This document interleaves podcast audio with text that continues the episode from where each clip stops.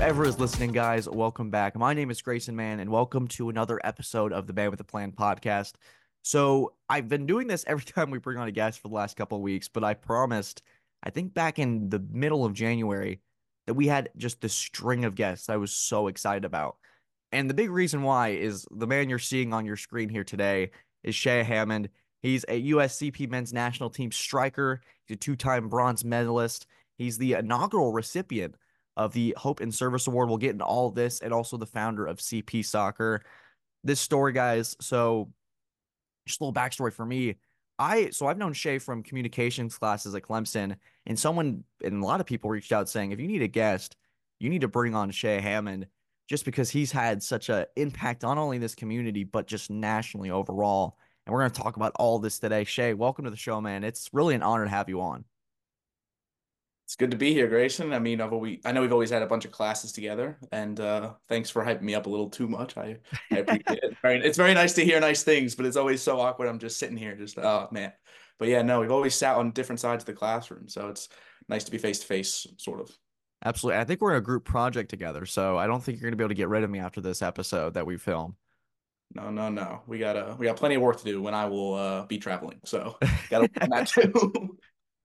But let's, as I like to do with all of our guests, especially with our athletes, we like to start from the beginning. And I think your journey, it's unique in the way of the initial diagnosis, Shea And based on my understanding, it, it wasn't initially discovered right at birth. It, correct me if I'm wrong. It was suffer. You suffered a stroke at utero in the right side of your brain, and I think it was until you were six years old that they eventually diagnosed you with cerebral palsy. But what was that process like from what you can recount and what your parents have told you? What was that initial diagnosis like in that start of your journey?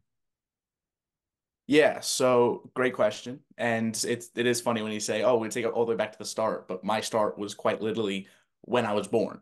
So um, I had a stroke when I was in utero. For those of you don't know, that's when I was still in my mom in my mom's uterus, and uh, it was on the right side of my brain, which the right side of your brain controls the left side of your body. So for me, my entire left side of my body was partially paralyzed, and they didn't know that when I was born. I was born because I was the fourth of five. I was the fourth of five kids. So I have a lot of siblings. So my parents didn't really pay any mind to me developing just a little differently as I grew up. I was a little bit slow to walk. I was a little bit slow to crawl. I didn't really move too much growing up. And when I did start to walk and move, I had really poor balance and things like that. But my parents just passed it off as, oh, he's just grown up a little weird. And um, when I was about six years old, that's when the differences were really starting to show. So my mom, my mom, she's the one who she's the one who um, uh, really noticed it because she was with me all the time. She said we got to go see an orthopedist. So we went to the orthopedist because I could not pull my left foot up to 90 degrees. Imagine my hands and my feet. I could pull my right foot up to 90 degrees, but my left foot would just stay pointed, toe pointed. I would toe walk and all that. So my mom noticed this every single day and eventually went to the orthopedist. And the orthopedist passed it off as if I just had tight calves and tight muscles. So oh, just stretch him out a little more, maybe do some yoga, he'll be fine. And but as soon as my mom mentioned that, also my hand goes against my body when I run and I don't run with my left arm, that's when the orthopedist said, Oh, you need to see a neurologist. And obviously that struck a lot of fear in my parents' hearts as it would anyone to find out that, oh, wait, there's something neurologically that might be wrong. So, anyway, we go to the neurologist, same thing, same symptoms, all that. And uh, he says we need to get an MRI. So, we get the MRI in my brain. Mind you, I'm six years old, so I really have no idea what's going on. The only doctor's offices that I knew was that I would get flu shots and things like that. And when I had a sore throat. So I'm in all these offices doing all these tests, walking up and down these hallways, not really knowing what was going on didn't really make a lot of sense to me. But eventually, I'm in the MRI scanner and terrified because it's a really loud, massive machine. I I remember I had to get an IV drip in my hand and was knocked out. They had to put me to sleep for it. And uh, so I get the MRI in my brain. Results come back. There was a dead spot in the right side of my brain, cerebral palsy, and that was the that was the moment up until the diagnosis. Wow! And so I'd love to ask you quick. Uh, how does that process? So you go from the the diagnosis there what was the the next steps for you? I know we, we were talking about your physical therapy journey, but was there that initial solution of we need to get some PT started, or was it kind of what, what was that initial conversation like? Great question. So the initial conversation typically, and this was the same for me, is when you're diagnosed with cerebral palsy, all the options are outlined for you, and the doctor will recommend X, Y, Z. So for me, it was uh, it, all the thing, all the traditional things were told. He won't be active beyond the age of 12. He will not be able to play competitive sports past this age. He will struggle to run and walk past this age. And just really outlining this is what my life will look like. And there's no cure for cerebral palsy. So the only things that you can do to better your situation. Uh, for and they outline all the different treatments. So there's surgeries. There's five, six, seven, eight different surgeries that you can get. There's Botox that you can get. Uh, physical therapy. They encourage you to stay as active as you can, but unfortunately, there's only so many options available for staying active outside of PT for kids with cerebral palsy. So my parents took all the options that were presented and they said, well, surgery? No, no, we're not going to cut open our six year old and have them manually extend the calves and tendons because that's what they do. For the surgeries, they cut your calf open, they manually extend the muscle, or same thing with your Achilles. So if your Achilles tendon is too tight, they'll cut your Achilles, they'll manually extend it, or they'll take another tendon from another part of the body and they'll extend it.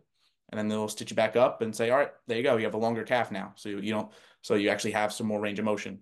Uh, they do the same thing with hamstrings. They do it all with the legs. Um, same thing for people that are affected in the arms. They do surgeries to help with the wrists and all that. So my parents said, absolutely not. We are not doing surgery. But physical therapy, that we can do because my dad has had numerous ankle breaks, numerous foot breaks. My mom has been through physical therapy for a number of things. So we knew some good physical therapists where I grew up in New Jersey. And so that was the plan. Just throw me into physical therapy at six years old, where I was the youngest at the office by I don't know thirty years, aside from the uh, assistant assistant PTs, and maybe a couple high school athletes every once in a while. It was always me, the six year old kid, getting there and running around for a little bit, getting hopping on the bike, hopping on the elliptical, and going to physical therapy. Um, three, four times a week sometimes. Uh, we'd go after school. We'd sometimes go before school because, like I said, my dad he had a lot of ankle issues, so the only time he could get PT was in the morning. So I would just go with him and do extra PT in the morning. And then I would go to PT for myself after school and just constantly, constantly doing physical therapy from the age of six onwards. And uh, yeah, they did not want surgery, but eventually we did get Botox. So we did Botox every six months or so for a number of years. And what the Botox does, it acts as a lubricant, I want to say, for your muscles. So think of it as remember I talked about my foot, feet and how I couldn't bring my left foot up. So what the Botox does, it, it relaxes the calf muscles, it loosens the calf muscles. So then once once you get that, then you can start to stretch and work your way up and get sort of what I like to call a new baseline. So as you stretch your calf more and you stretch your muscles more, you get new baseline of flexibility. So I'm not just stuck in the same spot and it becomes a little bit easier. And unfortunately, the Botox wears off. So you have to stick with it with the physical therapy. And then every once in a while, you get it again to help loosen it up more and gain more flexibility. So it's a constant, constant process of Botox, physical therapy to help it to help it um, loosen up. Oh, physical therapy also to maintain the strength because the Botox weakens the muscles. And it's just all these different things piled in and trying to figure out to get the best version of myself possible by the end of the day. Yeah, and something that you you no, I love it. I love to hear about it. And this is this is all about you, man. And something that stuck out to me within that answer was the youngest, and that's a theme we'll certainly carry through throughout this podcast. But I'd love to start with your start playing soccer and that journey with there because you talked about how your dad uh, and dad's a soccer coach, long time experience. So it's assumed naturally that hey, maybe gonna want to try this down the road at some point. So what was that initial process like? and then we'll get into the uh, this discovery of the U.S. national men's soccer team. But what was that initial experience like with soccer, and just how have you fallen in love with the sport at such a young age? Yeah, so my dad's originally from England, and obviously over there it's a big soccer football culture. Excuse me if I call it football. Uh, I know down, I know here, I know down here in South Carolina, football is football, and I love it. But to me, it's football. I always hear soccer first. Um, and he's been a soccer coach for 30 plus years now. And when I was born, he was the he was the town soccer coach. Everybody knew who he was in the northern part of New Jersey. If you played soccer around my town, most of the time you were coached at some point by my dad, whether it was a youth, youth clinic or whatever else. So when his son was born, everyone went, "Oh yeah, he's gonna be a soccer player." And as soon as I could walk, I, a ball was put at my feet, and I was playing as best I could. Uh, but as I talked about, I fell over a lot. I had really poor balance due to my CP and all that, and I really struggled to play. But I loved it because it was something that I could do with my dad. I could go play with my dad all the time, and he would be coaching me, and he would be teaching me. And I remember being so ecstatic when I would tell him, "Hey, I did five juggles in a row for the first time today," and all these different things. I played soccer because of my dad. And as I grew up with physical therapy, uh, with cerebral palsy, soccer became another form of physical therapy.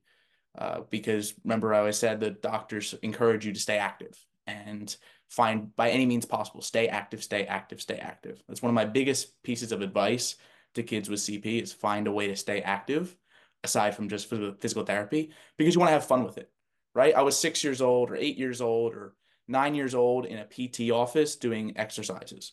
That's not fun for a kid. It's not fun for a kid to go to an office that smells funny and do leg lifts and stretches and this and this and this. It's not fun. It's not engaging. And my PTs did an amazing job of trying to make it fun, of trying to make it engaging for me. I still remember balance fights where I would balance on a Bosu ball and have lightsaber fights with a big foam roller with oh, my awesome. PT. If I was good, then we would finish the PT session with that. So we tried to make it fun. But going back to soccer, I could I could find joy in playing soccer. I could really find joy in kicking a soccer ball and achieving something, and especially because I was around my dad.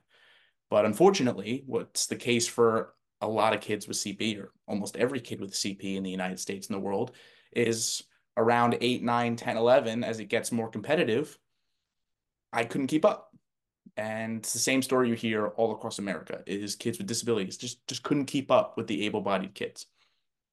And um, it was difficult. It was difficult. I was cut from all the teams. My dad was no longer going to be my coach until he made the decision that he was going to start his own soccer club. So he started his own soccer club in 2008, 2009, I want to say, uh, right as I was getting into the competitive age. And that was called SDFC, Sports Domain Football Club or Soccer Domain Football Club. And he created, for my age group, he created three teams. And typically you don't have three teams per age group, but for my age group, we had three teams. And I was on the lowest team, the C team, actually called the Tigers because I've been a Tiger fan. How about uh, that? Even, even since I was a kid, even since I was, I grew up loving tigers. My first stuffed animal was a tiger. Uh, my first club soccer team was the C team, the Tigers. And even then, I only played maybe five minutes a game. My dad said, Listen, I'm going to give you a place where you can train. I'm going to give you a place where you can play, but everything else you have to earn because he would give me every opportunity, but he wouldn't hand me the success on a silver platter. That stuff I had to earn. And really, it taught me a lot about how life was going to be. And I'm so, so glad that my parents didn't give me an inch. They really didn't. They gave me every opportunity available, but they did not give me anything extra or an inch. And I had to earn all that myself. So it taught me at a young age that I had to work harder than everyone else just to catch up. And I had to work three times as hard if I wanted to be better. And I developed a very competitive mindset growing up, thinking, all right, if I'm starting a few steps behind, I want to get a few steps in front. And uh, so I continued playing soccer um, through the club. And as I got older, just working my way up from the C team to actually playing for the C team uh, to eventually making the B team, uh, which we kept the Tigers. We got rid of the third team and just had two. So it was Tigers and another team. And uh, kept working up, kept working up, kept working up until I was starting for the B team and eventually making the A team as a guest player every once in a while and eventually making the A team as I got older and, and uh, really matured with doing physical therapy, with doing soccer, with doing everything once I started working out in the gym on my own, just evolving as a soccer player. And this is until about 13, I would say. Is there a moment in that in that time you just mentioned where you're working up from C team to all the way up to A team? Was there a moment maybe on the field or maybe in practice where you just felt like, oh yeah, like something's clicked here. Like I, I'm really within your game, I guess. That's a great question. That's a great question. Um, I couldn't tell you a particular moment. I could tell you a season. Okay. I could, I could tell you a season. Um, my biggest issue growing up was that my two biggest issues were my balance and my speed. Because with my left leg being as weak as it was due to my cerebral palsy, I wasn't fast. I wasn't flexible enough to have a good stride. I wasn't fast. And on top of that, I'd fall over a lot. My dad would stick me up front as a striker for the sole reason of if, we, if I was in the box, I'd fall over and I'd win a penalty. So that's how I became a striker was because I could win a penalty. Not because I could run faster than everyone else, but because I could win a penalty. But because I wasn't faster than everyone else, I had to find ways to contribute to the team on the field. I had to get better at learning runs. I had to get better at positioning. I had to get better at timing. All the little things that you learn a lot later on in your soccer career, I had to learn at a young age so that way I could find a way into teams. And actually, it wasn't until I want to say I was going into sixth grade. Um, yeah, I was going into sixth grade when I tore my meniscus in my right knee. My good, wow. my good knee. I tore my medial meniscus in my right knee. Just overuse because I'm overcompensating and putting a lot more stress on my right leg than I was my left due to my disability. My right knee eventually gave out and I tore meniscus. I had surgery on it, had it repaired, and I had to go through a lengthy recovery process. But my parents, the first question they asked was, Is this going to help his left leg? Because I had to only focus on my left leg on crutches and all that other stuff. And in all honesty, it did. It really, really did because when I went to physical therapy now, I was going for both my left and my right leg.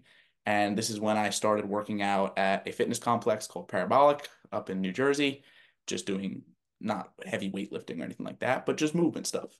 So I was doing physical therapy and on both legs, and I was getting stronger. I was getting stronger. I was hitting a growth spurt at that time.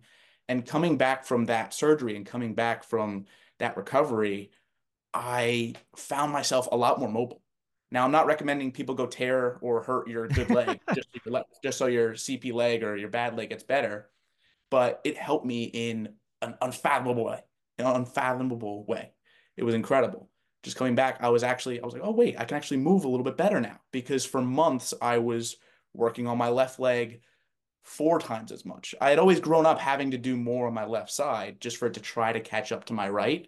But now, with me unable to use my right at all, I was doing gosh, four or five times the amount on my left leg, and it really progressed in a in a great way. So I would say that season coming back, I was finally able to really compete and um, and contribute to the team. Wow. I mean, sometimes it's the things you never expect to be the most significant that end up helping the most. That's at 12 too. Uh, that kind of surgery. Wow. Yeah, I was I was going into sixth grade, so I was probably about 11, 12, something like that. Goodness. I think I've had a couple arm breaks from at 12, but I can't imagine something in the knee like uh. Oh, yeah. But let's talk about you that momentum that you start to gather from the the the recovery from the knee injury and how it played a role in helping you out. And then here comes the U.S. men's national team. And something you guys need to know about Shea, he's the youngest player. And we'll get we'll get into that theme of youngest ever to do this, do that. I mean, Shea, it's incredible, man. But let's talk about that initial discovery. What was the process that played into that? And then talk to me about the first couple weeks on the team and just that kind of feeling of you're, you're 13 and they're like, hey, we're gonna fly you out here to XYZ. And we're gonna get you starting the, the ball rolling, I guess. Yeah. So the process of me joining the US team was longer than just a few weeks. It was years for me to actually make the team. Uh, but first, I had to discover what the team was. And really, again, I'm giving credit to my mom. My mom found the team first. My dad was close behind. But my mom saw an article in the BBC that the US Paralympic soccer team qualified for the Rio Paralympic Games. That was the article title. And um, it was she saw that only because she was looking at the scores for the Women's World Cup, which was happening simultaneously. So while the Women's World Cup was happening, the Paralympic soccer qualifiers for Rio, which may have been the World Championships that year, uh, were happening, and the U.S. had qualified. So my mom goes, "Oh, what's this U.S. Paralympic soccer team?" Looks it up, says stroke, cerebral palsy, or traumatic brain injury. I qualified, and they came to me. I remember I was sitting on the couch, and they said, "Shea, did you have you ever heard of this?" And Ash, have you heard of this? My dad's name is Ash, and Meg, have you heard of this? And we looked into it, and I qualified. And from then on, they just did research. How do you find out about this? How do you join? Is this possible? How good are they? What is this? Just what is this? And for a few for a few weeks over the summer, my my mom and dad did a bunch of research. And once they found out it was legit, because you never know, you never know what it could be. They'd never heard of Paralympic sports, or they had, but they hadn't really thought about it for me. I had grown up doing able-bodied sports and everything. My dad reached out to my current head coach, Stuart Sharp, and said, Hey, listen, I have a kid. He's 13 years old and he has cerebral palsy, left sided hemiplegia. It affects his balance, it affects his passing, it affects XYZ. What's the deal? Can he, does he have a pathway to, to try out at some point when he's older or how does it work? And my head coach emailed back and said, Hey, great to hear from you. Film a video doing these different things. So, film a video of him doing passing from 10 yards, film a video of him doing some agility work, film a video of him doing some long balls, some controls, some things like that. So I went to preseason soccer camp for my club team, SDFC. I was 13. And over the summer, we my teammates all helped me out and we filmed a video of me doing all these different skills. Me passing a ball 10 yards with some teammates, doing a couple long balls, doing a couple controls out of the air, just showcasing a little bit of skills because that's how the identification process worked. It kind of still does with that. And then we sent the video to the coach. And a few weeks later, I got an invite to my first training camp, which was in Carson, California in October, November of 2015. And that training camp was one of the biggest ever. It was a big identification camp um, for us, for the US, to find players going into the Rio Paralympic Games for 2016 to try and find any players that could make the team uh, for the 2016 roster. And I went and I was the youngest there by four or five years, something like that. Oh. I think the next youngest was 18, 19 or something like that. And I'm there and I hadn't puberty yet. So I'm just a kid. And I walk in and some of the some of the older players that are all in their 20s and 30s are kind of looking around going, Who's this who's this kid? Why is there a kid here? and I'm there and I'm just trying to showcase what I can do with a soccer ball. But as I'm showcasing what I can do, I'm learning so much about my own body and about everything with cerebral palsy because I hadn't met someone else with cerebral palsy before until this camp. And I'm seeing how people are using their CP foot or their CP legs to do different things. I'm thinking, wow, I never thought about that. I never thought about using my leg that way. I never thought about doing that. And I would I was just a sponge. I asked people for advice. I tried to learn as much as I could, and I did learn a ton. But it turns out training for the US national team and training to try to make the team again causes a lot of stress on my body. So at the camp, I actually fractured my L5 uh, vertebrae in my back. And wow. uh, I finished the camp out with a fracture in my L5, was not fun. And I went back home and got it checked out, got an MRI again. And like, yeah, no, you've a stress fracture in L5. So that was cool. And I had to go through another recovery, another recovery process. And at the same time, I had a fracture in my foot uh, that I had to deal with, which was due to my CP, just because of the way that I walk. I was putting excess pressure on a bone in my foot that that also fractured. So as I go back from camp, I came back with a motivation that hey, I want to make it back here, but first I got to recover. So I spent the age of 14 recovering a lot, a lot, a lot, a lot, coming back from back injury and all that. And I was also going into high school. So I was starting my high school season, my high school career, I guess, and getting ready to try to make it back to the national team. Because at the end of that camp, I sat down with my coach, Coach Sharp, and he said, Listen, Jay, you're 13. You're not making the Paralympics. That's not happening. You're not going to play for a while, but we want you to stick with it. Find any way to keep playing, find any way to keep training, because in the future, you show a lot of capability for being able to play for this team. You show a lot of things that we like, and you show a lot of things that will help us in the future. Just you're 13. you can't compete physically with the demands of, of men. It's just not how it works. So hearing that, I went back home and I continued training and rehabbing and recovering. And once I recovered from my back injury, I was ready for high school season as a freshman. And um, I played, I trained with the varsity. I played a few games with the JV. But three games, two game, two three games into the season, uh, I get a bad tackle from behind and I tear everything in my right knee again except my ACL. So I tear my meniscus again. I tear my LCL, PCL, ton of all the tendons and except not my patella tendon, but I blow out my knee. because a really bad hyperextension. So back to square one again, back to more rehab again, right? As and this happened 10 days before I was going to go back to my next US national team camp. Uh, so I was 10 days out from going back to another camp and I blow out my knee. So that was that was nice. That was really cool. I still I still remember that day as if it was yesterday because that was a real bummer moment for me. But again, it gave me a chance to grow. It gave me a chance to reflect and just rehabbing all the way through the next months and months and months. And I got cleared on March 25th. And on March 25th, I flew out. This was March 25th, 20, uh, was it 2017? 20, 2017. March 25th, 2017, I was cleared. March 25th, 2017, I flew out to Florida for my second ever national team camp. I was 15 years old. I just turned 15 years old.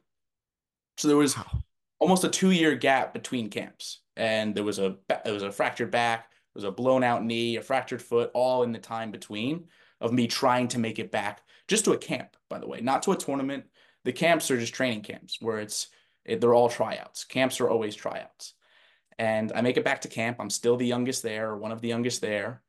And I get smoked, right? I'm still the youngest there. I'm coming off a knee injury. I'm coming off a ton of injuries and I'm and I didn't play my best. It wasn't my best. But I knew I had a lot to go. I was cleared the day I flew out. Um, so I kept that in mind and I I did enough to get invited back in the future. Not consecutive camps, but a few months later, I got invited to another camp, which was in Chicago in June. And that was a selection camp for the upcoming trip to Chile, which was for a couple friendly games. And uh, my goal between March and June was to show as much progress as I can. So that way I can say, hey, listen, coach, in March, I was coming off a torn knee. By June, I'm way, way better. And I felt I accomplished that. I came in and played much, much better in June and uh, I made the roster for the travel team for uh, some friendly games in Chile. So when I got that email or when I got told that, I still have the pictures of how excited I was because I was 15 going on my first international trip with the U.S. national team to play in two games against Chile in a four, in South America. It was unbelievable. So we fly to South America, and um, again, I'm the youngest one on the team there. I'm trying to learn as much as I can, but I'm also having to be a little more mature for my age. I can't sit there and be a 15 year old kid. I couldn't sit in these camps and in these meetings and at these training sessions. I couldn't be a 15 year old kid who's snotty and annoying and no one wants to be around and and all that. I had to I had to wise up a little bit. Sure, there were times where I was definitely a little young and talked about the current Marvel movie a little too much, whatever was going out going on at the time but I still really wanted to show that I belong. That was my my goal for those camps at that moment in time in my career was to show that I belong, show that I belong on the team, show that I belong uh, within the team, show that I belong to make the next camp, show that I belong to make the next travel team. And uh, I worked my butt off in Chile. We played the first game. Uh, I didn't play in that game. I was sat on the bench the whole time. We won that. We won that game six nothing. Chile was a was not the strongest side at the time. And uh, going into the second game, I said, please, just just let me play, like just for a little bit, please. I just want to play a little bit. We beat them six nothing. I can play in the next game, hopefully. And uh, we go to the next game, and it's on just um just it was just some some field in the middle of nowhere, Chile. We got changed in some horse stable stalls of some sorts. I'm not trying to knock the country, but that's just where we were, and it was just the environment we were in and we're warming up and we had to use car lights to warm because the lights weren't working for the, to light the field until kickoff and wow. when they were finally working then we lit the field for kickoff and i didn't start and i'm just sitting on the bench just please give me a chance please give me a chance please give me a chance and eventually our strength and conditioning coach says Shea go warm up and i warm up for about 45 minutes of the game the, the last 45 minutes of the game and towards the end of the game um, one of the Chile players gets one of the Chile players gets hurt, and um, my coach goes, oh, "We can make a sub. We can make a sub. We can make a sub." So they sub me on for the last for for for added time for added time. They were supposed they meant to sub me on earlier. They just didn't. My coach actually apologized to me after the game and said, "Hey, we were, we were going to give you we're going to give you a little more time," but I got maybe 90 seconds, two minutes. It felt like one second because I'm on. them. Oh my god! I took a throw in, I played a pass, and they blew the whistle, and that was it.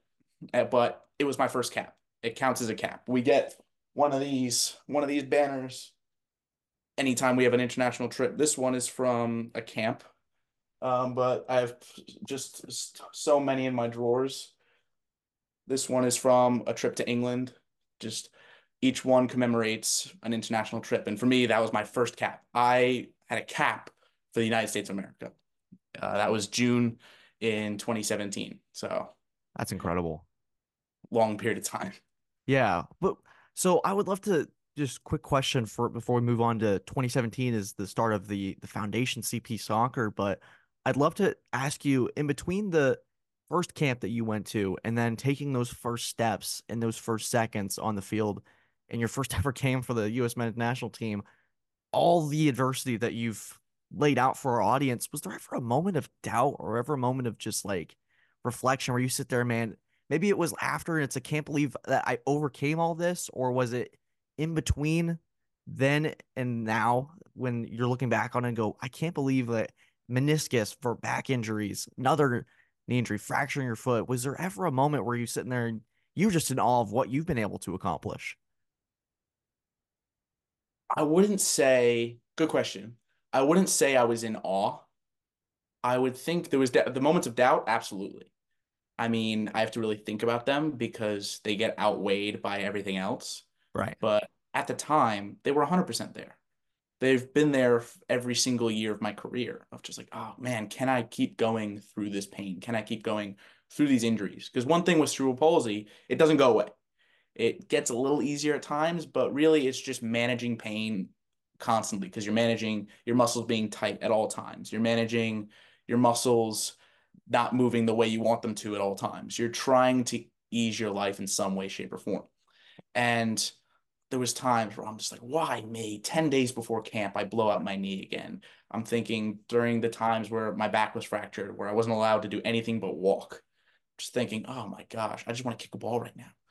And just the amount of time, it was probably about a year and a half worth of rehab because it was eight months for the back and another six months for the, um, for the, um, for the knee and all that. So just constant, constant times where I'm just like, again, really I'm 15 and my and I have all these different things that are wrong. But it also taught me a lot about what I needed to do to avoid that again. It was just, all right, I want to make sure this doesn't happen again, where I am not I don't want to miss another extended period of time. And just working on, all right, once I get through this PT, then keep doing that same PT, train as if you're injured, so that way you avoid the injury altogether again. And uh, thankfully, I've not injured my knee too severely again since then and just it really really taught me a lot about how to take care of my body. But when it comes to the moments of doubt yeah they've been there always always always always. Just thinking wow can i really do this? Yeah so let's i mean just i i gotta like take a second for myself and be like wow this is and this is what we brought you on for. It's incredible. But let's talk about your foundation in cp soccer. And so we talk about your first experiences with the us men's national team. And in that same year you begin something that's not only grown exponentially in 2024, but and we'll have it linked in the description, guys. You'll be able to check out the website. There's an opportunity to donate if you wish. Uh, it's a really phenomenal thing, and I'd love to hear just how that got started and wh- how it's grown from here on out.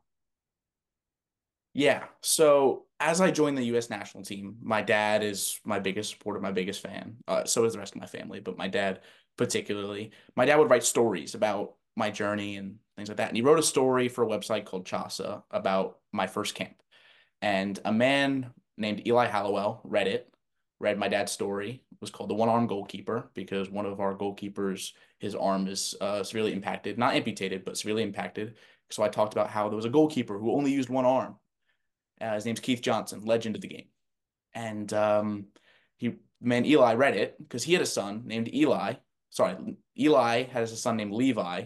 Sorry, they made it so easy for me. Um, oh goodness. And Levi was going through the same thing that I went through when I was eight, nine, 10. Levi was playing soccer, but he was approaching the age of when it gets more competitive. And all of his clubs were saying he won't be able to play much as he gets older. And Eli wanted to find a way to keep him involved in sports, keep him involved in playing. So he reached out to my dad and said, Hey, you have all the knowledge in the world about starting a soccer club. What if we started a soccer club for kids with CP? So he invited my dad and I to New York City. We went to New York City, we met up, had breakfast, and we talked. The four of us all sat and talked about what we don't, what what hasn't existed for kids with CP, right? The sole opportunity for them to play. And we talked about creating it because Eli's a brilliant businessman, but he didn't know too much about soccer. That's where we came in. So we started a soccer club for kids with cerebral palsy, stroke, TBI, anywhere in the tri-state area to come play for free. And uh, we started doing marketing and started sending it out. And we started with a small cohort cohort of five, six, seven, eight kids, I want to say, for the first session in New Jersey. And it was amazing. We started in, we met for the first time in April 2017. And I can't remember when our first practice was. I'd have to find that date. But we just had our first practice in New Jersey. And then we had a second practice. And then we had a third practice and a fourth and a fifth and a sixth. And we kept holding these practices in New Jersey for these kids in the tri state area. And as more people found out about it, more people came from even farther away. We had people coming from Connecticut, driving two hours every weekend just to come for the practice because of how valuable it was for their child to be able to continue playing soccer and for their child to be around other kids that have cerebral palsy that also want to play soccer. And some kids didn't even like the soccer part. They just wanted to be around other kids with CP. We still see that today. It's a we we started building a community. And um, I want to say it was the next year or later on in that year, we had another family come from Maryland. They came, drove four hours just for the one practice because their son has cerebral palsy, play soccer, same story, starting to get weeded out of his teens, and it's becoming frustrating. It's becoming unfortunate. And they came for the practice, loved it, but they said, "Hey, listen, we can't drive four hours every weekend, so why don't we start a location in Maryland?" Why not? Let's do it. yeah. So we started another location in Maryland. We raised more funding. We did a lot of fundraising and all that, and we started a location in Maryland. And then we had people reach out from Texas saying, hey, listen, we can't fly from Texas to Jersey every weekend or Texas to Maryland every weekend for a practice. Can we start a location in Texas? And little by little, over the years, we've started having people reach out, um, trying to trying to start new locations. And now we're up to 14 locations all around the country. And one of our goals is to have a CP soccer location in every city in America, not just every state in America, every city in America, uh, or major city in America for sure and so that way every kid can have an option to play and that's a goal for many many years in the future but we've seen how quickly we can grow over a number of years especially when we have such dedicated families and such dedicated individuals so what for you is your role within the organization currently you're currently a student here at clemson you got your responsibilities here with just not academically but then you have your role with the us uh, soccer team so what is your role let's just say a day to day, or maybe it's a weekly type of thing that you check in on. But what is your role currently here when you're at school and at Clemson? Great question. Great question. And uh, my role started off as more of a figurehead, obviously, because I was 15. I mean, I didn't know any of the business behind starting a nonprofit. Um, but I was involved in practices and I was an assistant coach when I first started. And I've been coaching for years and years and years. But my current role within Cerebral CP Soccer is I'm the head coach of our summer camp. So I run all of our programming over the summer. I am our lead ambassador. So anytime we start a new location, I fly out to that location and I run the first practice. So that way we can show, hey, listen, this is how we do it, right? This is how we do a CP soccer session. Because a lot of coaches have never coached an athlete with a disability before. So we always like to incorporate aspects of physical therapy into our warm up. We like to incorporate as many touches on the ball as we can. But we also need to challenge our players and say, hey, listen, we're not going to baby you because otherwise you're not going to get anything out of this. Uh, that's part of my role as well. I also keep track and record data from all of our attendance across all of our locations. So I have to manage, I have to email our managers and and and directors and founders from each location all around the country, making sure that their numbers are up to date for how many kids are at each practice and how long the practice is. Uh, I'm collecting that data for both research purposes in the future, but also for our grant writing to say, hey, listen, we provided 4,000 plus hours of 4,000 plus kid hours to players all across the country in the United States all throughout 2023. That's that's more than there ever was before. And in 2024, we're going to double that, right? We're going to get 10,000 hours and just keep adding on and adding on and adding on the amount of hours that we provide. So my responsibility is keeping track of our attendance across the entire location. Uh, I'm I have a lot of different responsibilities I have to check in on. I'm again also in charge of quality control, so making sure again that our practices are up to standard, right? We don't want kids just standing around not having a good time. We want things to have we want our players to have a good time. And I actually have a meeting tonight with my dad and Eli, our founders meeting, just to figure out where we're going again throughout 2023. And I help my dad with our U21 program. So I help my dad with roster selection and travel teams and things like that. Uh, I helped coordinate our 2023 senior camp back here. We held it here in Clemson. So I just have a wide wide variety of um, responsibilities. I don't have a set title, I would say, aside from co-founder. It's just, hey, Eli texts me, hey, Shea, can you get this done? Done. I'll, I'll do it. I'll have it due by next week. Is there a story or a moment within this foundation that you've experienced that you could maybe share with the audience that's most memorable for you that just embodies what this foundation's all about? Loaded question, I know, but no, I know, I know. You're good. Um, I would say the weeks of camp over the summer. I can't go too deep into the specifics just because some of them are classified, right? We have, but my favorite moment of camp is we have what we call our circle moment, where uh, during the week we have we have a sit down. Uh, now our camp is big enough, and our camp is our summer sleepaway camp that we hold in Lake George every every year. And during the week, towards the end of the week, we have a sit down, and all the campers. Now we do a senior one and a junior one, but all the campers sit down and we just let an open forum to share what it's like to live with cerebral palsy, what it's like to live with to play soccer with cerebral palsy, what it's like to do anything. It's just an open place just to share, right? We call it our share circle. We just because it's not very often that you're around with we're around people that just get it. They just get it. They get what it's like to wake up and you're sore. They get what it's like to wake up and your muscles are extra tight. They get what it's like to struggle with cerebral palsy. Everyone just gets it. And it's so rare. It's so valuable. So I would say the weeks of camp where you experience it all week throughout just seeing kids helping each other tie their shoes, kids saying, Hey, listen, I do things this way. Maybe this will be a little bit easier if you do it this way. Or I play video games with my feet. Check it out. And then you check it out. Wow. What? It's just all the different wild things that you see at our summer camp is by far and away my favorite part. It's my favorite week of the year by far, by far, by far, by far. But uh, I can't share the specifics of camp because we uh the of sorry not of camp of the circle because we keep that um we keep that confidential. Yeah, what happens in the circle stays. But it's always impactful. It's yeah. always impactful. Share. Absolutely. video games with your feet. I'd love to, love to sit down with oh, that yeah. person and hear about oh, that yeah. story right there. He'll be he'll be at Clemson the fall. He'll be at Clemson in the fall. Oh, awesome! That's awesome. So one of our serving players. Awesome. Speaking of Clemson, uh, something that obviously you talk about the Tigers, your, your first stuffed animal is a tiger, but I love asking this question is the why Clemson? And you're the first, I believe, Paralympic athlete to uh it's either the program that was started here at Clemson, you can correct me if I'm wrong here, but what led you to Tiger Town? What led you to Clemson uh, from Jersey? I know there's a big migration of Jersey kids coming to Clemson and you're part of that group, but what struck out to you that made Clemson home for the next four years? Or eh this is your last year for senior at Clemson. So what made it home for the four years you've been here? Yeah. So I back in 2016, we we back in 2016, a program was started through the Parks Recreation and Tourism Department called the Clemson Paralympic Soccer Team, the Clemson Paralympic Soccer Program. And it was designed as a residential training program for athletes with cerebral palsy, stroke, or TBI to make the national team. Because as we talked about, there was no there was no feeder system to the national team. CP soccer became that at the youth level, but there was no medium between the youth level to the national team, right? And uh, there was no college programs in the country that offered players the access to play soccer at a university.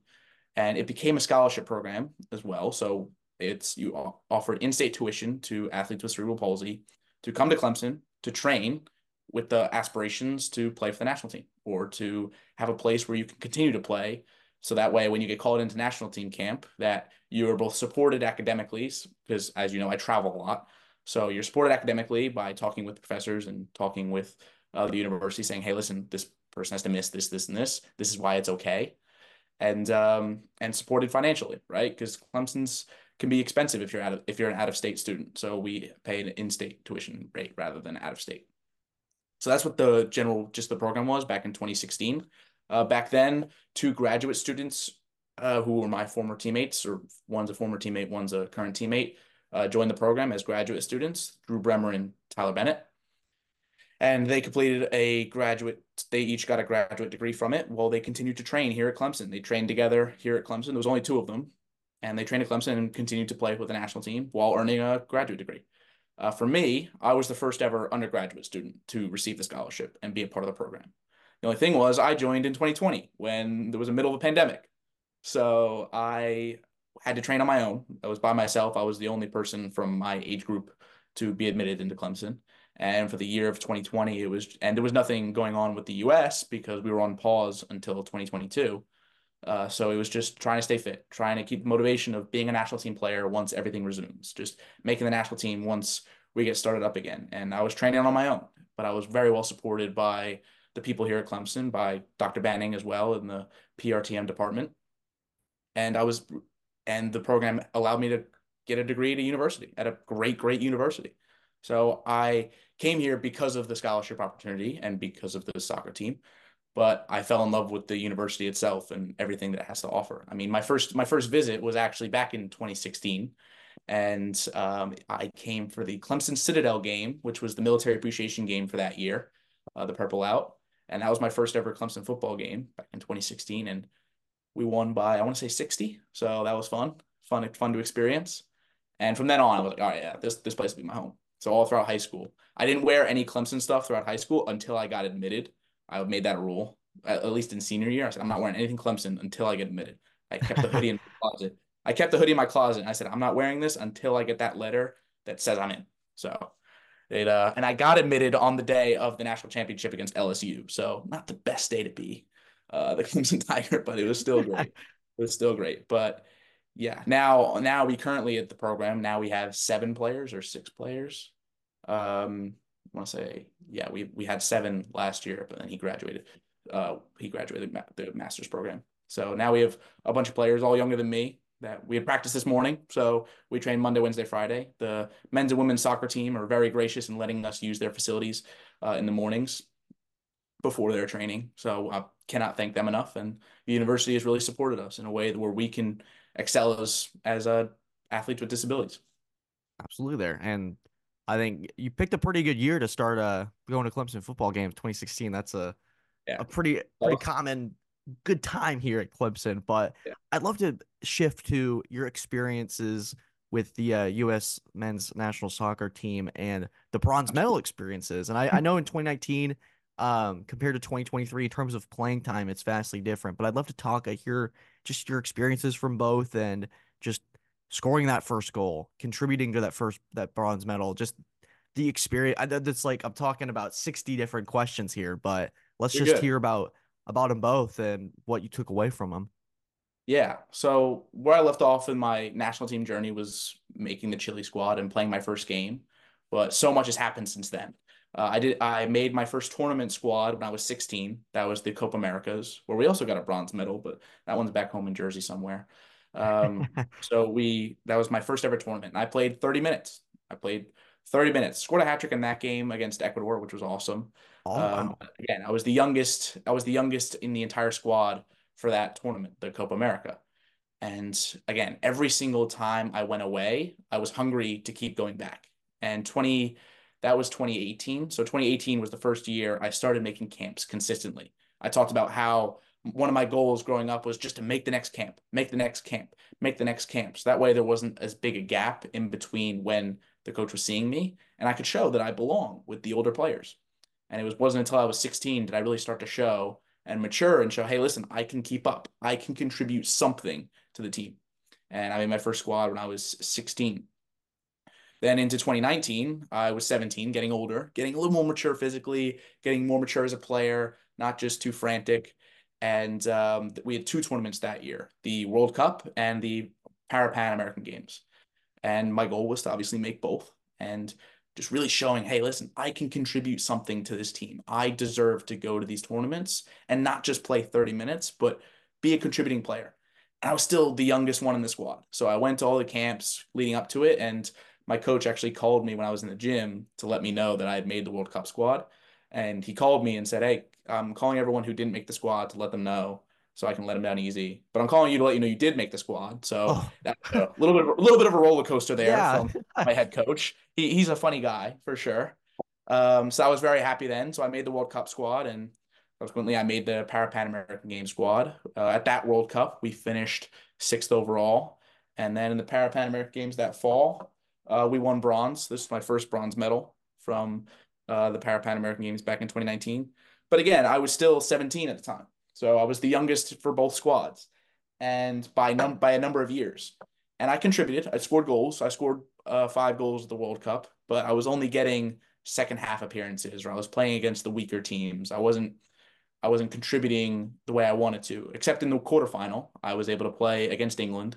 Uh, we ended up losing, but I played the last 15 minutes against England and I got us a goal back uh, in our loss. And that was the first time I played in a meaningful game, if that makes sense. I played in a game where where I was being trusted with something great. And that meant a lot to me uh, in my progression. And then going into the Para Pan American Games, I didn't have my best tournament. I was coming off a little bit of an ankle injury, nothing too crazy, and uh, didn't play the best. And I didn't play that much. Again, I was playing in the second half. I was making appearances, I was getting caps, but I really wanted to contribute to the team as best I could. And that was the end of 2019. So 2020, I'll go, all right, I'm going to be a real contributing member to the team. I'm going to start some more games. I'm going to start some meaningful games and COVID. and yeah. COVID and COVID. So we get shut down. We got one campaign in February and then the world shut down in March. So we spent 2020 really just training on our own. Thankfully, my dad's business is that he owns an indoor soccer facility in New Jersey. So that's where we went every single day, just my family and I. We went from house to facility. So I actually got to go somewhere uh, during the during the months of COVID. But COVID allowed me to really pursue CP soccer at a length that we never did. But I I'll hopefully get back to that a little bit later. But going back into the national team career, uh, we go into 2022 was when we finally resumed play at the World Cup. We had a World Cup in 2022, and I'm feeling ready. I'm 20. I'm turning 20 years old. I'm physically ready. I'm ready to contribute, and I'm playing really well in camp. I'm scoring a lot of goals. I'm really stepping into the team and putting my name out there. I'm saying, hey, listen, I want to be a starting player moving forward and or at least at times I want to be a rotational player. I want to not just be the young kid that we play to get him some experience. I want to be a real contributing player to the national team. And unfortunately, in a trip to England that year in March, I slipped on some muddy grass because it was a pouring rain day and England gave us a terrible field to play on. Uh, I tore my right hamstring. Sorry, no, I tore my left hamstring. Um, and that really screwed me up for for the rest of the year played in the two games that we had in England, played against England and Scotland, uh, scored against Scotland, played on a torn left hamstring. So wow. this was in March, and our World Cup was in May, May, June of that year. So I had a few months to try and get right. So I'm just trying to rehab while staying fit and training and getting ready for the World Cup and going to camps, going going to the camp that we had before, going to the World Cup, just about healing my left leg. So at the World Cup, my left hamstring was just about good enough to play on, and uh, I was good to go for, for the World Cup. And I play against Australia and I play against uh, the Netherlands in the quarterfinal. And we finally got over that hump of the quarterfinal. We beat the Netherlands 3 0. Uh, came on and got an assist in that game. So, again, very proud. That was one of my proudest moments on the team at that moment because, again, I was contributing in a way that I never had before. And as a team, we had gotten past the quarterfinal, which we had never done before, ever. We had never gotten past the quarterfinals. And we were going up in the semifinals against the number one team in the world, Ukraine, the best team in the world by far. They are unbelievable. So going into that game, I had to be at my best and be ready. And as I'm sitting in the team meeting before, my name's on the starting lineup, and I had to keep my cool. But I was starting in the World Cup semifinal against Ukraine, the best team in the world. And my coach trusted me enough, and I wanted to repay him. So we're playing in the game. We go down 1 0 early because, again, they're a really, really good team. They'll pick you apart. Just pass, pass, pass, pass, pass, goal. Just unbelievable. And then I get a breakaway about 15, 20 minutes in, and I'm in on goal. Something I'll score nine times out of 10, just ready to go. And as I wind back to shoot, my right hamstring tears. Wow. my right hamstring tears. Not my left one that I tore earlier, my right one tears. So because I had been putting so much stress on my right leg, because my left hamstring was torn over the past few months, that my my leg was just getting weaker and weaker and weaker and weaker. The muscle was just deteriorating, deteriorating, deteriorating, and it just snapped at the worst possible moment, uh, right as I go to score to to equalize the game, and uh, yeah, that was that was tough. That was tough. Got subbed out of the game. We lost. We lost that game. Then we lost the bronze medal at the World Cup. It was tough. It was tough. And getting over that torn hamstring over the next six, eight months was was a lot because ham- I would rather break my leg than tear my hamstring again because at least you know when your bone is healed. With muscles, it's you gotta test it, test it, test it. And it was mentally one of the hardest injuries that I've ever had to deal with because I was right there. I was right at that moment where I was contributing and making a name in the team for myself and helping the team in some way. And it gets snatched away like that. So again, 2023 comes around and it's just, we know we have the Para Pan American Games and we finished bronze. We finished with a bronze medal last time. We wanted a gold. We wanted to better our position. And I wanted to contribute. I wanted to really make a name, not make a name for myself, but really help the team in any way I could and help the team more because I knew that I could. So throughout the year, it's training, it's being in camp, it's training on my own, getting up early, doing whatever I needed to do to be ready going into the tournament. And throughout the year, it was missing school, it was obligations, it was this, it was sacrifices here, left, right, and center. Just listen, oh, nope, sorry, I got Pan Ams in a few weeks. Nope, nope, sorry, I got Pan Ams in a few months, or got to be ready for this. Oh, I got to travel here for this. And we go to Chile, and I'm feeling good going into the tournament. And just ready, ready to play. Uh, it's the most ready I'd ever been for a tournament was going into Chile, and we're playing there. We're playing really well. We beat Chile in the opener. I got one of the one of the goals in the opener. We beat Chile um, in the hosts, so there was thousands of people in the crowd. Uh, we beat them in the opener, which was fantastic. And then we played against, uh, but then we had the two toughest teams at the tournament back to back. We had we had Argentina and then we had Brazil two soccer powerhouses, just absolutely brilliant teams. And we are dominating Argentina. We're if you look at the score, if you look at the stat sheet um, prior to prior to the red card, because we got a red card in the first half unjustly. Uh, always unjust. We um we were dominating them. We were having the ball. We were getting balls in the box. We were gonna score. It was only a matter of time. And then with five minutes before halftime, we get an awful red card by a referee who really should not have been the center referee, but he was. And it, if you don't know, for Paralympic soccer, para seven-a-side soccer or CP football, however you know it, it's 7v7. So it's not 11v11. And 7v6 is a lot different than 11v10. So losing a man. So imagine being on a power play in hockey for uh 45 minutes. Just tough. We the rest of the game, we went from being just down their throat to having to defend because they had the extra man the entire time. And it was really tough. It was it was tough. And we ended up losing that game 2-1. And even only losing 2-1 down a man for over half the game was a very impressive feat by us. But we knew then that we had to beat Brazil to have a chance at the gold medal match. And we played Brazil the next day.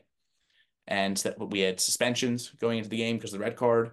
Uh, unfortunately, we had a couple illnesses and a couple injuries going into the, going into the Brazil game, and we only had seven fit players for the game. So we had next to no subs. So going going into Brazil, same thing. Soccer powerhouse. They're the they're the only team ranked above us uh, in the world at the tournament, and we had to play a perfect game, and we needed Brazil to not play a perfect game for us to win it. And unfortunately, we we played a near perfect game Brazil played a perfect game, and we ended up losing two nothing, which uh, relatively ended our gold medal hopes, which was very very unfortunate. But we knew we had to finish strong because our mentality is still all right. We're not going to just pack it up and go home. We had to finish the tournament with as many wins as possible. So our next game was against Venezuela, and we knew we had to beat Venezuela for a chance at the bronze medal match because we still had to play Venezuela and Canada. And we went to the Venezuela match, and Venezuela is a hard team. I mean, just tough team to play against because they just sat back the entire game. And it's just, they were a brick wall in front of goal. So we were hounding them, hounding them, hounding them, and we just could not find the breakthrough. It was just one of those games where the ball would not fall. And uh, thankfully, I was able to get a deflection off a shot and uh, scored in with a few minutes left. And we ended up beating Venezuela 1 0 to shore up our spot, pretty much shore up our spot in the bronze medal match.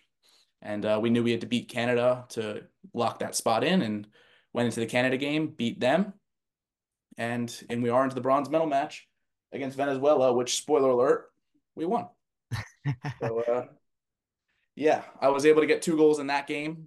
Definitely my proudest game, one of my, one of my proudest games for the team, but because again, I was able to show that I belong. I was able to contribute, and I was very, very proud of that from an individual standpoint. As a team, we know we didn't accomplish our goals for the tournament, but as an individual, I felt that I made some really good progress within the team and what I can contribute to the team.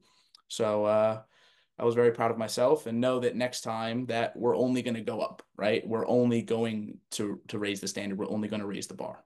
Quite a full circle moment too, starting in a in Chile and then back in the World Cup in 2023 is you have that climb and you personally having you, some of your finest moments for the uh, national team there and just that's I the and we're I think you mentioned something earlier that you wanted to get back to and the word that stuck out with me when you're initially talking about being this young kid on the national team, but being able to have something in common with a fellow teammate, a fellow player.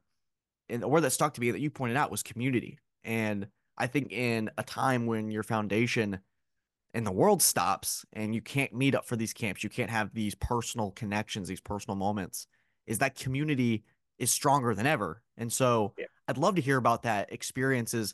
How did CP soccer adapt to the COVID world? Because I know you talked about it in your TED talk. We'll link that as well and we got a lot to link with you, Shea. You got a lot yeah. going. Sorry, I, I, know I talk a lot. I, I always say I can talk the ears off an elephant, but lot, I appreciate you allowing me to walk through story oh, yeah. Career. Um, but yeah, no, back in 2020, what I was talking about was the world shut down, as we all know, and most people were stuck inside. But what people don't realize is that again, with cerebral palsy, you have to stay active in some way, and physical therapy offices were closed. So soccer practices were canceled, and everything was shut down. So kids with disabilities had nowhere to get the workouts in that they needed. And so my dad and I came up with the idea that we would just hold virtual sessions, right? Every everyone was going on Zoom for school. Why couldn't we do it for um, for soccer? So thankfully, my dad has his facility. So we set up the field with all different stations and things like that. And we started from three to four every single day. We would log on. My dad would hold the iPad and he would film me and I would demonstrate what we were doing. My dad would be on the screen commentating, picking out kids' names all across the country. We had kids from California, kids from St. Louis, kids from um, Kentucky, kids from up north. I believe we had some from Minnesota, uh, Florida, just all corners of the country logging on every single day. We did it for 11 weeks straight, every single day, Monday to Friday. We called it our broadcast. And I would do just little skills that they could do on their own in their in their backyards, in their garages, in their house. If it was raining, they could go inside and do it in their living rooms. We broke plenty of plates and iPads and and had a couple dogs complain they got hit with a soccer ball. No animal abuse, no worry, don't worry about that. It was just uh just the dogs would play along sometimes. That was always fun. Um, and the parents they were willing to pay for the plates that we broke because kids would knock stuff over. But what really happened was we gave the outlet for the kids to play that they didn't have. And it became accessible to everyone. We had kids in places where there were no CP soccer locations, and they could join us. And they did. They did every single day. I mean, some kids joined us quite literally every single day, missing only for maybe a doctor's appointment. And we held two big events. We held two global days as well. The first one we were able to get, I want to say six continents or something like that, and wow. we had we had I want to say over thirty countries represented, and we offered it to everyone around the world. And we had kids from Ireland join every single day. We had kids from um, all all all parts of the world joining us just to play soccer every single day. And it was the simplest things: simple toe touches, simple passes, find a wall. Uh, we had our bucket challenge. It was find a bucket anywhere in your house because we had to nobody, not everyone had cones, not everyone had ladders or a goal or anything like that. So we said, whatever you hit, that's your target. Whatever you hit, that's your goal. If you hit, If you hit the wall, that's your goal. You score a goal. If you hit the garbage can, that's your goal. If you hit your mom, that's a goal, right? it's just whatever whatever you can find, that's your target. And with our bucket challenge, everyone has a laundry basket or a garbage can or um, anything that they could use to try and bounce a ball, kick it, and land it in. And we did that every single day. It was bucket challenge time about halfway through. And it was amazing. It was amazing. Every single day we logged on. I got my soccer ball. I demonstrated. We did similar things every day. We changed it up. We incorporated some PT. We incorporated this to give the kids just something to do, right? Just give them something to do and look forward to every single day. And it was spectacular. We only stopped it because I had to go away to college. And uh, our second global day was even bigger. We did, gosh, I couldn't even tell you how many I'd, I'd have to check the numbers to see how many people we had on that day, but it was a massive, massive broadcast and it was awesome. It was awesome, awesome, awesome. So, yeah, that's what we did throughout the months of 2020 to keep CP soccer active. And it really, really, it went really, really well. And something I'm most proud of in my life is what we were able to do during one of the hardest times for so many people. That first day, Shea, when you log into that broadcast and you have the thing that I so many people are trying to learn, and I remember my first Zoom call in high school, and everyone's I can't imagine the teacher having to teach 26 checked out seniors who had already gotten accepted into college and all that. So having mm-hmm. for you to not manage checked out kids, but it's it's a strange new world essentially is what it was and how this podcast essentially is recording on zoom right now is because i was like hey you can record on zoom it's easy um and so that first day, what was that first day like for you where it maybe feels a little unusual, like dribbling in front of a camera, but like just what was that process like? That's a great question because the first day was a lot different than the rest of the days. The first week or so was definitely just trial and error. Like, hey, does this work? Does this work? And then we went on to, then we found a routine. It was like, all right, we'll start with this area, then we'll move to this, and then we'll move here and do this, and we'll finish with shooting, scoring a goal, stuff like that. So we definitely found a routine. But that first day, it was just kind of, hey, come play soccer with Ash and Shea. That's that's what we labeled it as. We sent it out to everyone who we knew at CP Soccer or everyone who was on our mailing list and said, hey, this is something we're offering. Just come play soccer with us. All you need is a ball, and we'll hold pra- and we'll hold practice. And it was very similar to what we ended up continuing with, but um, yeah, it was a learning curve. But it, it went really, really well because my dad and I are a very good pair, and because he would commentate. So he would hold the iPad so he could he could see everyone, and he would just make sure the camera was able to see me and my feet, so they could all just see us. We do the spotlights that way. We would talk. He he pressed that mute all button however many times just to keep everyone quiet. But the thing is, the kids were active. So imagine it's your you, they would set the laptop up or the phone up or whatever they were watching the Zoom on. We would say, "All right, everyone, come back in. Shea, show us what we're gonna do next." Toe taps. Everyone everyone looks in right, he's doing that. That's what I need to do. And then they'd leave, they go back, and then they'd go do it. And then my dad would commentate, say, Anna Lee in Kentucky doing fantastic. Will in California doing amazing. Andy in South Carolina, great job. Just my dad would keep talking because he's been a coach forever. He knows what he's doing. And I would and I would do it along with them. And so they could feel that they were working out with me. And it would be my workout for the day. It was tough. It was tough. Sometimes we say, all right, how many can you get in the next minute? Shea's gonna try and beat you, or you're gonna try and beat Shea. Shea got a hundred. Did you get a hundred? Oh, you got three million? Yeah, right. Just all the different communicating back and forth as if they were with us in person. And it was truly, truly special. And the first day was it went smoothly because we knew what we were trying to do. And it, from then on, it was just fine tuning. How can we make this better and more streamlined? How much better of a soccer player do you feel like that experience made you? Not only you're having to teach, but having to do it in a different way. And you, as you said, it was a workout for you, and you're able to get that consistent training in. How much of a better player do you think you became because of that? That's a good question. That's a really good question. The sessions for me were not the hardest. So when you think about it from a physically demanding um, standpoint, it's not going to be as if I'm doing my own workout on my own but every, but I did everything that I do on my own on the Zooms. So they were the kids were doing my workouts just at a slower rate or anything like that. But it taught me a lot about coaching more and how to teach and how to demonstrate and how to explain things and how to do it so you can streamline things. So as a as a player, oh gosh, it definitely kept me active.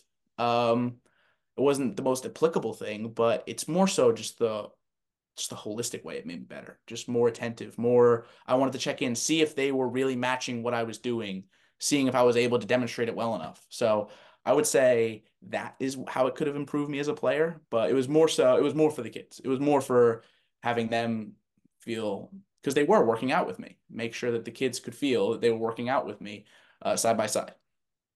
Wow, that's a, it's unbelievable just how that foundation that community continues to play and even to this day it's, it's such a we all will remember those months where it was oh, yeah. the zoom you lived through zoom pretty much and yeah. And i think that makes impact. Shea before we uh, wrap up today is there any advice or any lasting thoughts you want to give to our audience uh, just maybe where they can find you where they can find this foundation? Just some final parting words before we wrap up today. It's been phenomenal to just listen and learn about your story. I appreciate it. Well i appreciate the platform. Uh, well, I most active on my Instagram, Shea underscore Hammond. Uh, I post a little bit on TikTok as well, Shea Hammond, and uh, and obviously you can watch my TED Talk if you want a more streamlined version of my career up till 2022. And um, but more so about the advice side of things, it's just I'll, I'll leave it with what my dad tells me all the time is, and you can take it however you want, is you're never as good as you think you are, and you're never as bad as you think you are. So take in the way that no matter where you are in life, it's never as bad as you might think it is, and it can always get better. And however good things are going, all that stuff, make sure you keep your both feet on the ground. Make sure you keep yourself a little bit humble, keep yourself steady because there's always something you can chase more, right? I've played internationally at some of the highest levels ever, but I still want to try to better that, right? I still want to try to provide more to the kids of the next generation. For me, it's like I've worked with kids all across the country. Cool. I still want to work with kids all across the world. So just know that find that happy medium. That's what I would say. My dad, my dad tells me that all the time. Absolutely. Guys, this was our podcast interview with Shea Hammond. And I think if you stuck around to the complete end of this, I know it's a little bit longer than I know I talked podcast. a lot. So. no, I mean it's great. The, the, the longer the better, so we can learn that story. But guys, thank you as always for tuning in. Subscribe for more. We've had our Super Bowl breakdown. We have our podcast interviews with Ronan Hannafin and Ian Shelton from last week. So comment down below what your impressions were of this interview and go go check out Shea's Foundation, his Instagram. Let us know that I sent you, the Man with the Plan podcast sent you. And guys, thank you as always for tuning in. Have a great day and take care.